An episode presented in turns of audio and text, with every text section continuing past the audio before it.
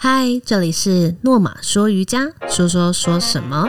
今天一样是我们第六季的说说诺马人，在我面前的这位是轩尼老师，不是我本人，好，是轩老师，我们欢迎他。嗨，诺马说瑜伽的听众朋友们，大家好，午安，午安。你怎么知道是午安？我们播出其实是早上啊。嗯，我以当下做决定。OK，好了，我们录音的时间是下午，很坚持，很有想法的一个人。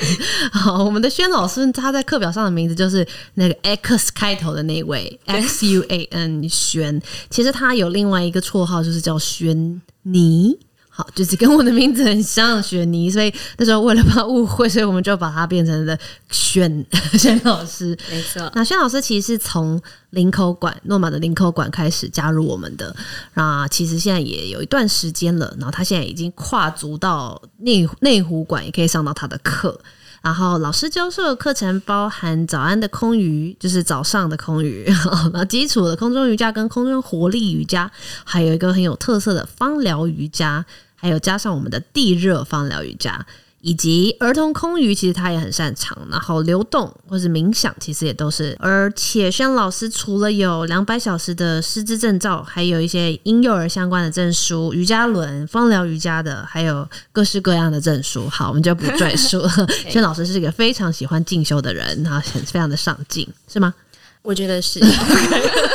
确认一下有没有讲错。好，那呃，有一些人上过老师课，但也很多还没有上过。我们今天就是想让大家可以更认识这个老师的性格以及他的课程内容。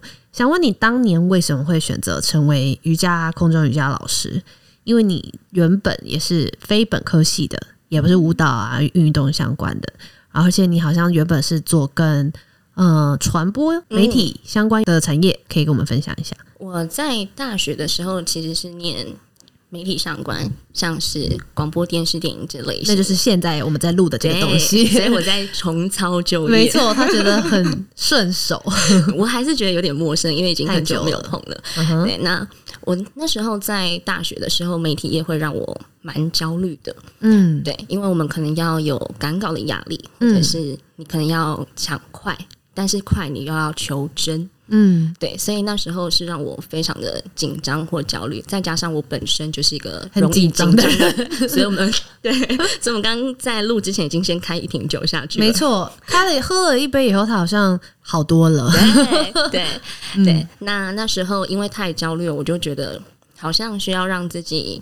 找一个方法。对，那时候我们大学的体育课要抽签，我刚好抽到瑜伽课，所以那时候其实是我人生的第一堂瑜伽课。嗯，对那那一堂瑜伽课的时候，我觉得有点痛苦。蛮正常的。对瑜伽课是很痛苦的。对，因为我之前完全没有收操或者是伸展的习惯，嗯，但是那一堂瑜伽课，我觉得痛苦完之后，有一个我蛮印象深刻的环节是大休息，因为没有一个。好像没有一个任何的运动是结束之前会把所有的灯关掉，听着那个老师的引导，然后你就会慢慢的放松你全身的肌肉。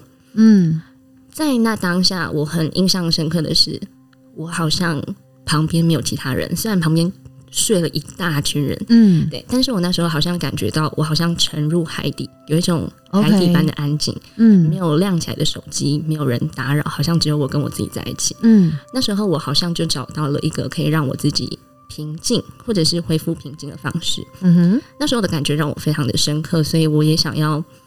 呃，复制这一份平静，或者是说分享这一份平静给更多的人。那时候也刚好在一个我在自我探索，或者是我之后想往哪边发展的路上。嗯，对，所以我那时候就结合我想要做的，就是可能想要分享更多美好给更多人，以及我擅长的。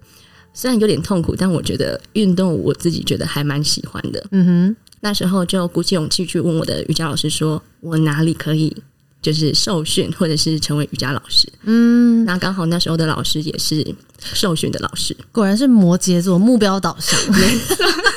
要问就要问最正。才上第一堂课就就问那么深入。没有没，有，我其实有先上完一个学期，真的哦确定自己喜欢。啊，了解了解，对对对对，然后后来才去才去询问他，嗯对然后我那时候还不确定说我自己是不是喜欢的，嗯。所以我后来有再去报一次瑜伽，但我没有抽到，我就我就去询问老师说：“老师，我可以旁听吗？我不用任何学分没关系。那但是你让我上那一整个学期，嗯哼，对。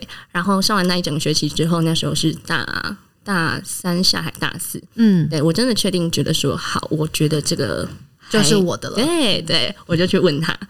但我那时候是从儿童起家的，嗯，后先上了儿童瑜伽的培训。对对对对对，然后后来才慢慢接触到成人，嗯哼，对，然后我那时候因为我也担心自己会不会误人子弟，对，所以我就就去报名了比较多，我觉得我需要或者是学生需要的课程，嗯不断的进修，然后考证照，不断练习，嗯。对，然后才让我觉得我好像可以了。，OK，对，所以你也是从地板瑜伽先开始学的，我其实是从儿童的地板加空中，因为它是两个一起的。哦，OK。但是在学校上的时候是地板的瑜对伽，对对对然后培训的时候是先儿童跟空中儿童，对，然后再正式的学大人的空余，嗯嗯嗯，对。然后就地板瑜伽也去考，对就该准备的先准准备好。对，因为我觉得这样教课比较有底气。没错，没错，对，真的有些人会误会，可能拿了一张证书就立刻马上可以去教学，或者是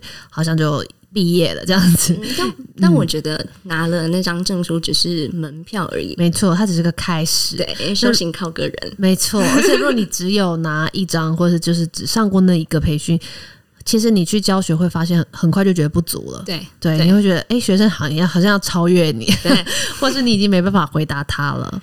对对，所以持续的进修其实真的是老师的一个呃蛮重要的事情。而且你才可以维持你的教学品质。嗯嗯对。但是后来其实你毕业还是有先从事媒体相关的行业嘛，就是广播节目还是新闻。嗯、我那时候有兼职，有广播的电台的主持人，然后也有媒体的社群小编。哦，OK，然后同时就有在教学瑜伽了。对，那时候也是也是课也蛮少，那时候只有一堂嗯儿童空语。嗯，兼职的做对，OK，然后就慢慢觉得可以转成正职来做，没有哎、呃也没有，那是怎么样？因为我那时候在带儿童的时候，我那时候其实算我最棘手的时候。嗯，对，因为嗯、呃我觉得带儿童会蛮不容易的。是啊，没错，对我觉得带儿童会需要很多很多的耐心，耐心，然后你要做足功课。嗯，我记得那时候带完儿童，我每次都是哭着走回来。怎么这么爱哭啊？因为你觉得很挫折吗？对，哦第一个是气自己，觉得我怎么我怎么好像没有带好，然后另外一个是气自己，我怎么这么累？又累，然后又没有做出好成绩。对对、哦对，虽然他们是玩的很开心的，但我自己就会觉得，因为我们刚出刚出道，一定都会有对自己一堂课的结果的期待。没错，没错，那一些想象啊，对对，那当那些期待我自己没有觉得达到的时候，我就会觉得有点挫败。对对对理解。对，然后我后来就想说，那怎么办？怎么办？对啊，怎么办怎？么办？我才刚出道，我就要结束了吗？学了那么久就要放弃了吗？对，然后我后来，我后来就想说，如果你真的不喜欢你现在的样子，你要不要找个方法呢？嗯哼，对，所以我后来解决方式。对我后来就先去很多的书店，可能翻翻跟亲子教养或者是适合儿童的游戏。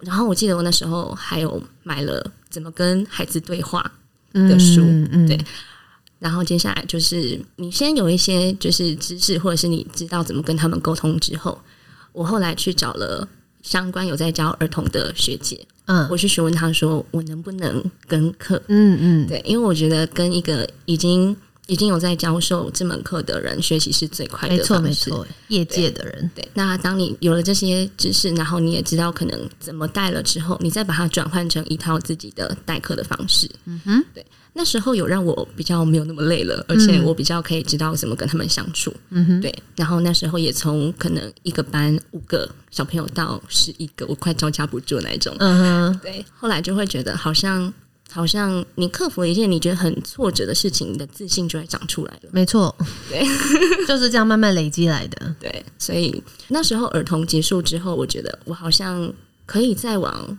可能试试看教大人。嗯，就一个关过了，就对开始想找下一个麻烦来考自己。你应该也挺清楚的。，明白明白。对，啊，嗯，所以就才逐渐有信心，也可以应用到大人的课程上。嗯嗯嗯，对。而且我觉得教儿童的时候，帮助我教大人蛮多的，因为有时候小朋友可能比较听不懂我们的指令，嗯对你可能没办法跟他讲说脚球踩下去，嗯，他们会说那是什么？对，你可能就要转换比较图像式的，想象你像一棵树嗯之类的。嗯，那这种方式带到成人，他们也会觉得其实很受用。对，而且其实脚球到底是什么，真的很难哎、脚刀在哪里？对啊，呃，脚为什么变成刀？对对，所以后来带成人的时候，也会觉得教起课来，大家都会觉得比较有画面感。对对对，比喻啊，然后画面的形容。对对 OK，所以其实反而从小孩身上学到的，你应用在大人身上，然后发现特别好用。对，我我这点我蛮同意的，因为因为其实我也是呃先接触我们家的那个奥福嘛音嗯乐，然后还有一些玩法，比如说一些潜能开发音乐的课程，然后一些小朋友的说白节奏，跟一些图像式的比喻跟戏剧，这些就是我以前可能没有想过哦，它其实还可以用在。不只是小孩身上的东西，确实后来辅助我在沟通或者是教学，当然也算教课，还有演讲或是跟同事们沟通的时候很重要的一个比喻能力。对对对，就是你以前学的时候不知道哦，原来还可以这样用，你只是你走过的路不会白走。没错，就是 哦，原来这里还可以这样应用，所以真的多学一点都是好的。对对 OK，所以那时候你就慢慢全职老师去的方向发展吗？嗯，后来也是一半一半，因为哦，我比较求安全。你想要稳健一点再，再 对转换这样子。对对，摩羯座应该都对啦，是对，没错，没错。对啊，可是到现在，你就真的是已经变成一个课课超多的老师，对不可能有时间做那个另外的正职了。对，算是没错，所以我觉得，呃，轩老师也让我印象很深的，就是因为他其实不算我们公司教室里资深很久的那种老师，他其实是算是黑马，谢谢。就是新秀，然后很快的就受到大家的爱戴，而且他的教学是一直保持很高的品质在的，并不是说有的新的老师可能会慌乱啊，或者虽然他心中可能有点慌了、但是他可能都表现不出来，或者是说他即便自己有些他刚刚讲会焦虑啊，或是压力，可是在他上场的时候，变成教学的时候，他会完全整理成一个非常 ready 的样子，然后带给学生又是一个非常正面的回馈。所以我觉得他在在教学上是真的很成熟，是难能可贵的新秀。这首姐姐是应该会配一些鼓掌的，天哪，你就给我这么高的 肯定真的啊真的，我是说真的，不然你不会坐在这啦。哎谢谢 你自己去听听看，其他老师都教多久？谢谢。没有啦，对啊，所以我觉得有时候本来人的时间轴本来就不同，不是每个人都一定要经过几年几年才会变成什么什么，因为我们也不是公家单位嘛，我们不需要去设立这个很硬的制度。对，可是确实是每一个人追求的跟每个人的成长速度。或者是说心智成熟度真的不一样，对，那我觉得我们尽可能的就是去去发掘每个老师的特点，对，那所以轩老师真的很不错，大家应该要多多不是周瑜他的课约不到，就是嗯去内湖看看他。我觉得很重要的是，你可能之前经历的事情比较多吧，所以你说你吗？对你是说生活吗？各种，为什么我们摩羯座的孩子都这么苦命？我也想知道哎、对啊，就是他他总是会经历很多事、哎对，还是我们个性有问题、嗯，我们等下聊聊。OK，你觉得是什么样的经历？我觉得是你可能经过很多次可能不如意，或者是没有那么顺利的经验，然后，然后你在每一次可能自己认定的失败当中，你找到问题，然后你成长就会比别人还要再翻倍更快。确实，但是我我觉得也有可能是因为。呃，就是当然可能刚好摩羯座只是一个刚好，嗯那、也有可能真的是因为我们总是想要求好心切了，觉得有，对，所以别人可能没那么多期待的时候，但你却已经就是期待完了，然后已经又去做完了，因为又有执行力嘛，所以你就真的会去做，你也不会只是想一下而已对。那你真的做了后，你就会发现有些落差或是一些挫折，那你又没有办法放着它在那边烂，所以你又会想办法克服它。那这个克服完，老天又怕你没事做，所以就再给你一个挑战。没错，所以你就会有接不完的事情要做，没错，没错，就会把自己搞得有点有点忙。完全可以理解。对，我觉得现在是可以放松一点了。好，对 你现在你都已经冲那么快了，可以可以休息一下。老板，我可以放假？对对，我决定要把他送去一个岛上，可以去那边度个假这样子。那你觉得这么短的时间内，也不是说短，也是有好几年了啦。那比如说你自己学瑜伽，然后到成为老师，到教学，有没有哪一个阶段是你遇到最痛苦的挫折？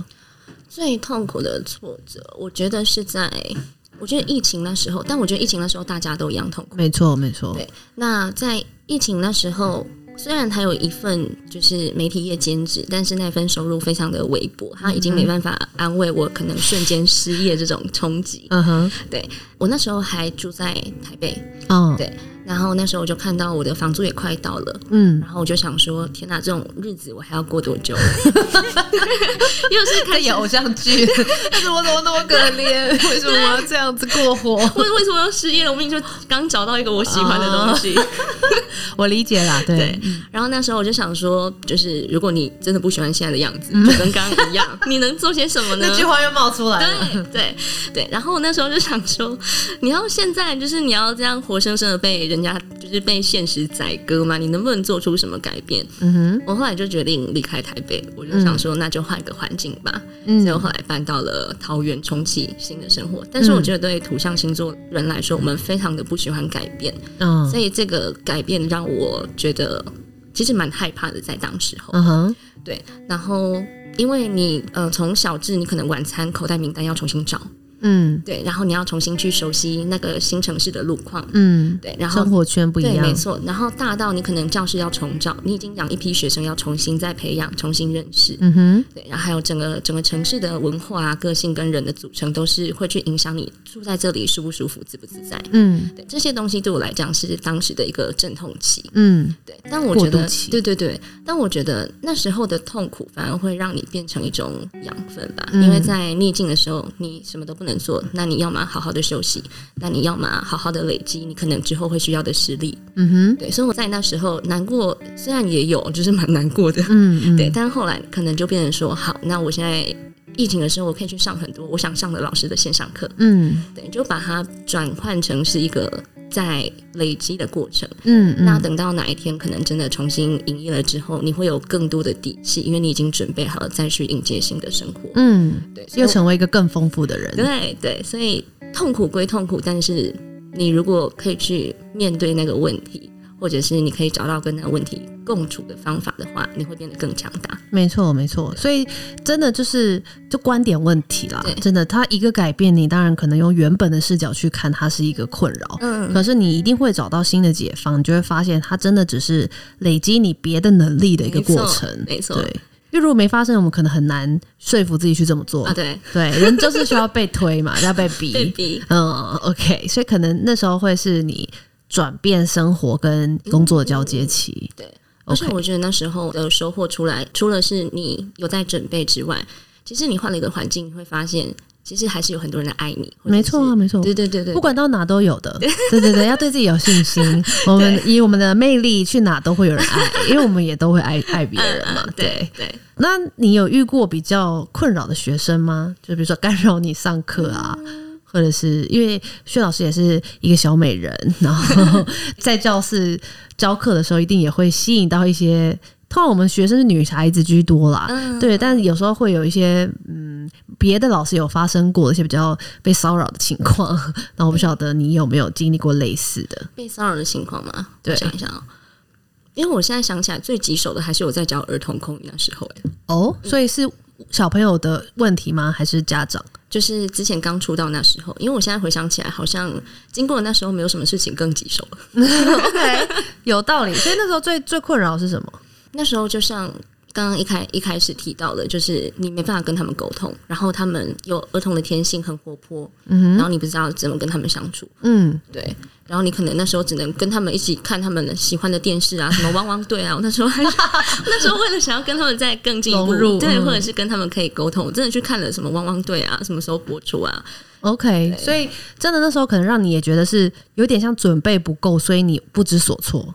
当时会，当时会有一点，可能毕竟那时候刚出道，而且还是第一堂课，嗯，还新，对啊嗯这种冲击感比较大。对。但是你克服，好像现在回想起来，好像没有什么特别棘手的耶。OK，我可以理解，就是一开始的那个那个挫折感，万事起头难嘛。对，就我十几年前刚成 刚当空服员的时候，第一班长城飞机是从香港飞到纽约，那个时候我也觉得天哪，这简直就是世界末日，因为超级累，然后好久要飞十七个小时，嗯嗯嗯，然后从头到尾几乎没有办法睡觉，然后你要一直走来走去，一直拿东西，一直爬上爬下，然后一直动你的身体跟精神精力。对，然后因为很新很菜，所以什么都不熟。那因为不熟的时候，你就要花很双倍力气去做任何一件事情然后又不懂，又心里又会纠结，想说我怎么那么蠢？就是 别人都这么的快速敏捷，我为什么想不出来我要做什么？然后又反正就是很多事情顾不好。然后我那时候下飞机的时候，感觉就是我昨天不是昨天，就是我觉得那一段时间。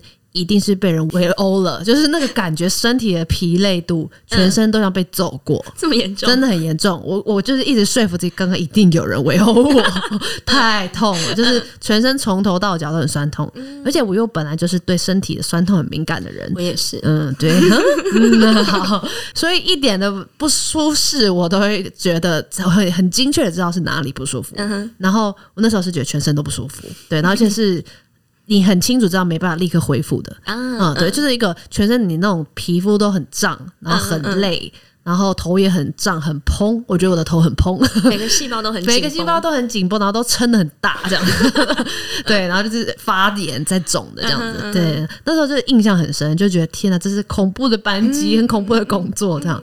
但事实上后来习惯了，然后你也找到一些方式，熟悉以后就快很多，对，然后你也会找到一些小空间，知道怎么去，比如说偷偷按摩啊，嗯放松一下，或是比较有方法做事以后，就会发现，哎、没有人围殴我，就会发现只是累，就是累，但是没有到那么严重。自己的精神在围殴你，没错，其实就是被自己围殴了，被自己殴打了。嗯对，所以嗯，我可以理解你说一开始教课的那种冲击感。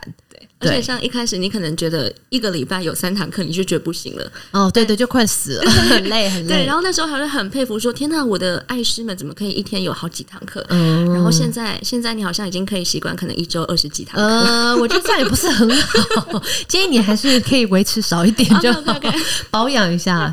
对你声音这么好，你要好好有那个维护它。还有方式可以去就是发生的，对对对对，没错没错。对，之后可能我们轩老师也会有一些关于他的原本的专业，呃声音相关的训练课程会带给大家。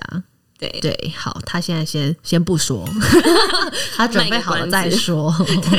好，那当然有棘手的或是困扰的事情经验，那应该也有一些曾经让你觉得，或是现在还觉得很受到鼓舞，然后觉得天哪，我做这一行真是太棒了，我要继续教下去那种热忱的事情，有吗？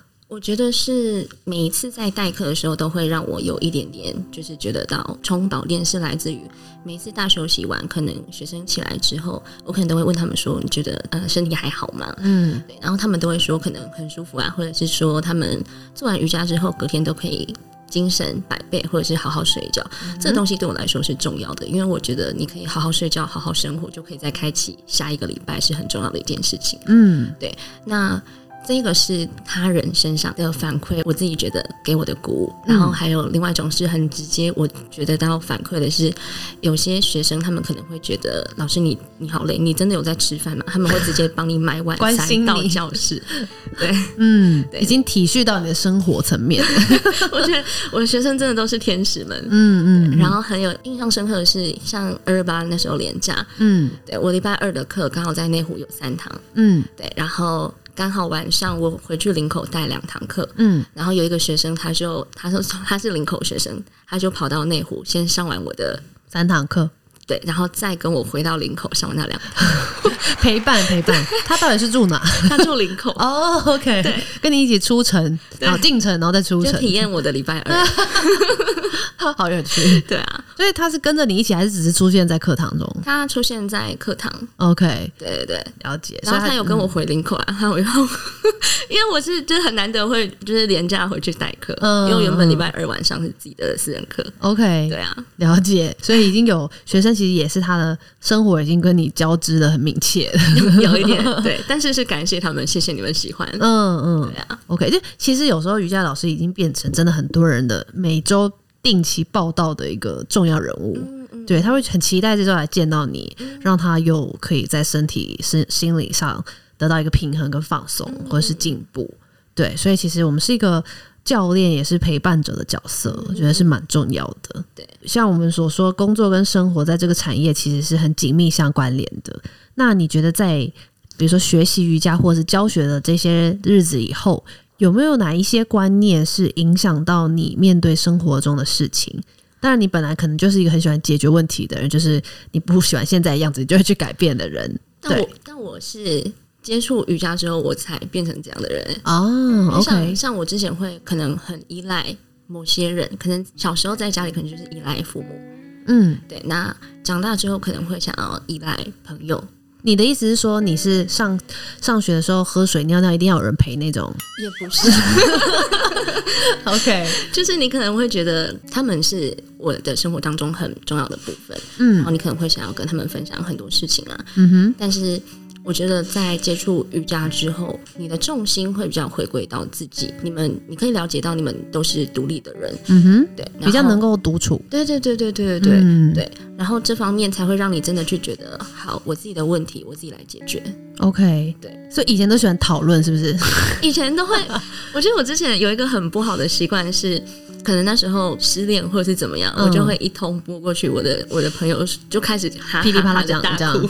哦，对，但是我后来会觉得这个东西很不好，是因为我可能可以先把自己的情绪可能都先发泄完了，然后可能都处理完了，我再我跟再跟我朋友说，我可能发生什么事情，然后我现在到什么样子了，那我可能还有一些部分可能是我需要你给我一些建议，而不是一口气就把所有的情绪都倒给他们。嗯对，第一个他们会很担心，第二个是我觉得这样有点自私。嗯，他也会累啦。对对对对对对对，嗯哼，对啊所以反而瑜伽让你探索自己以后，你比较乐意跟自己相处，我觉得是然。后也比较喜欢自己吧。我觉得，对，而且当你认识你自己之后，你可以知道你有什么样的天赋，你就可以把它发展的很好。没错没错。所以我们一直都说瑜伽是一条探索自己的旅程，这是这千真万确的。对就是其实你会走进来开始第一堂课，就是因为对你自己有兴趣，对你想要知道，你不是因为想知道瑜伽是什么，你是想知道瑜伽用在你身上会发生什么事。对对，所以认识自己其实是一件很有趣的事，而且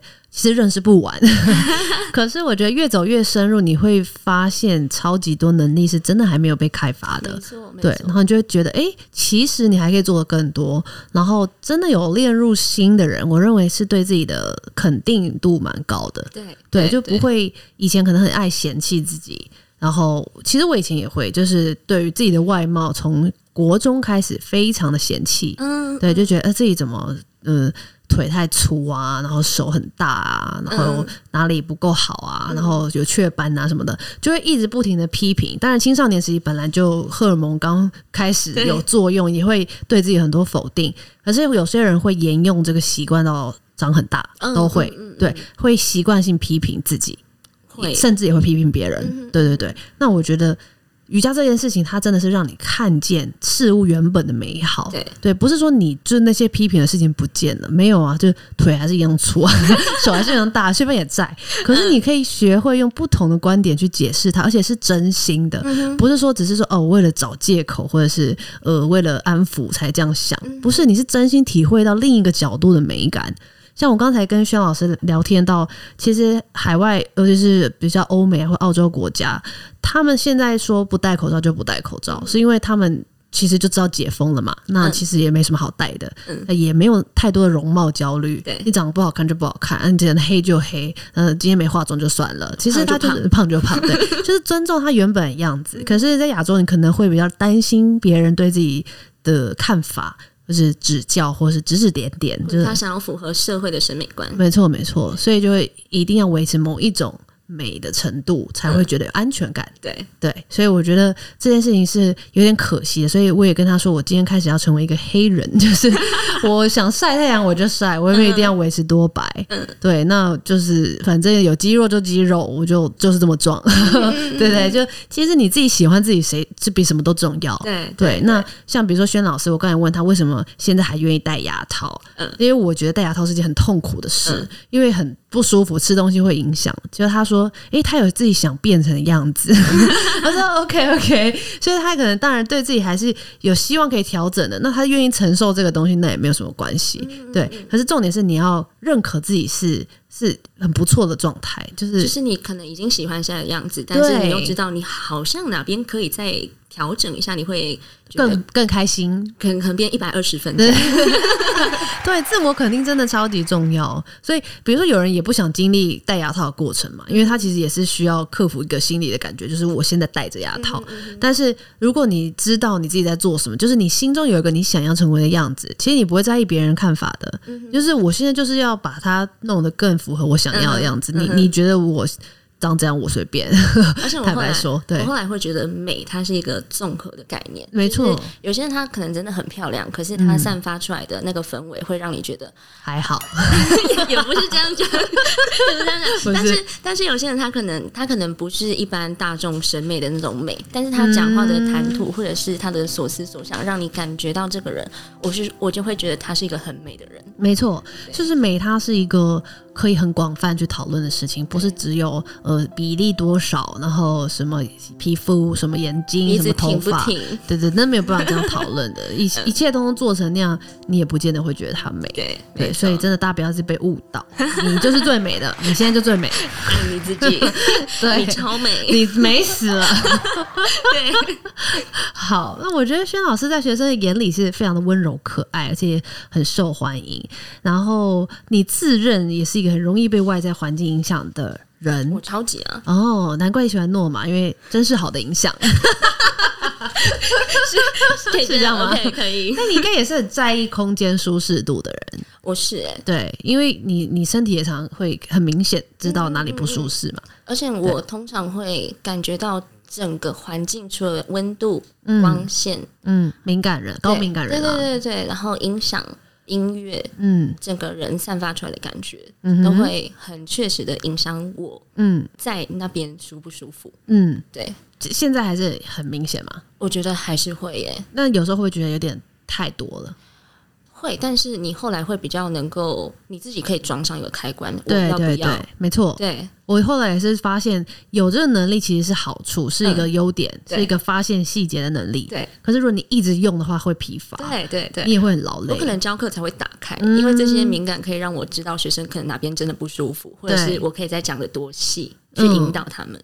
对，所以有时候是可以适时把这雷达关起来的。对，尤其我觉得常接触一大群人有帮助，对嗯嗯嗯，你会习惯那个群众，对 就比较不会那么细腻的，或者是那么高敏感的要控制身边的一切。嗯嗯对对对，要被群体的力量一起提升啊。嗯，对，然后关起那个某些敏感的点，对，其实他需要练习。对我那时候看到康永哥他说的，就是电灯你想要省电会有开关，那你如果你自己想要省电，你也可以开关啊，你也可以打开那个开关。没错，所以就是找到自己的那个开关，有时候打开，有时候关起来，不要那个玻璃心，然后一直开着，就一直被刺，一直被刺 这样子。一直耗电，一直耗电。对对对，这真的是内耗，因为没有人知道你在忙什么，嗯 就你自己心里会知道嘛。我那时候就形容，我那时候还没有找到开关的时候，我那时候就形容我自己，我觉得我像一颗快坏掉的电池，哦就是续航力差又充不了电。没错没错，真的就是这样的感觉。对对你怎么充就哎充不满，对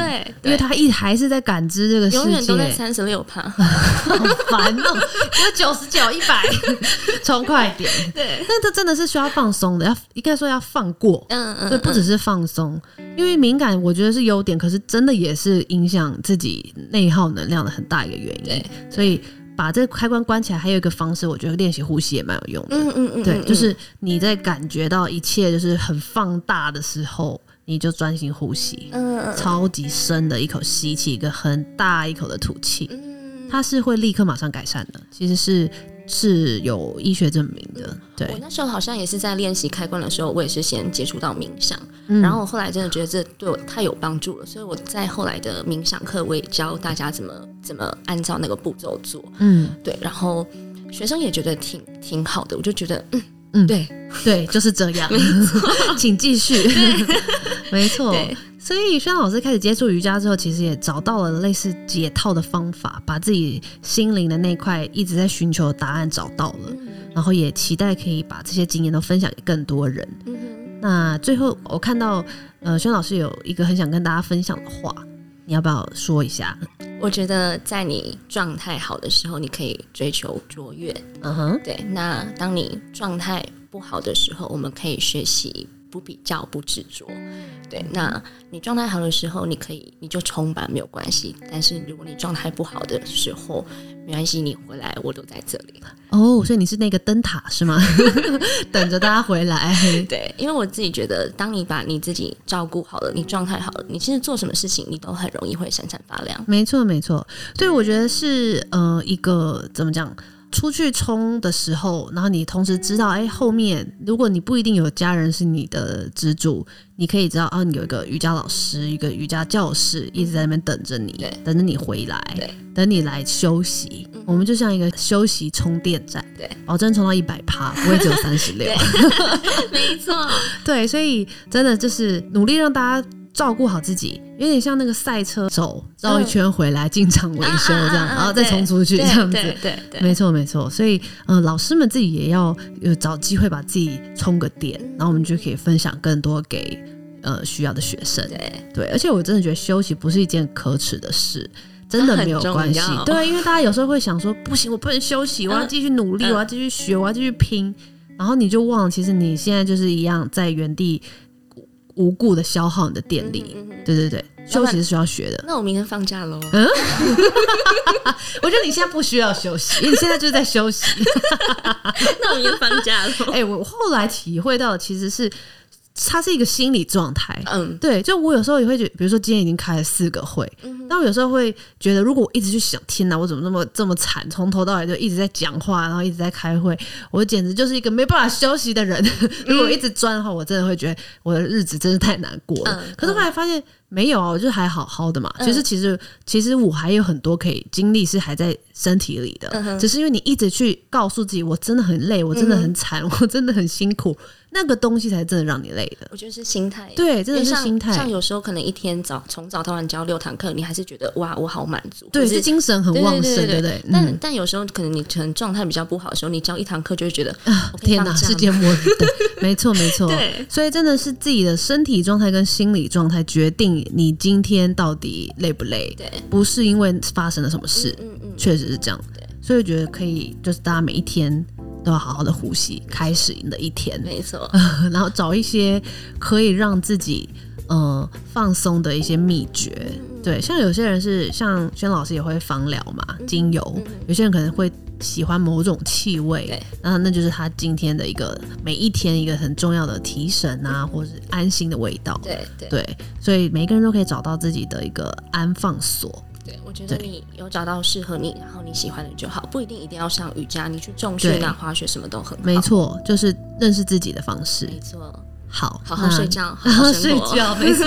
也欢迎好好的来找轩老师，谢谢。OK，那我们今天就聊到这里，我们就下一集见喽，谢谢大家，拜。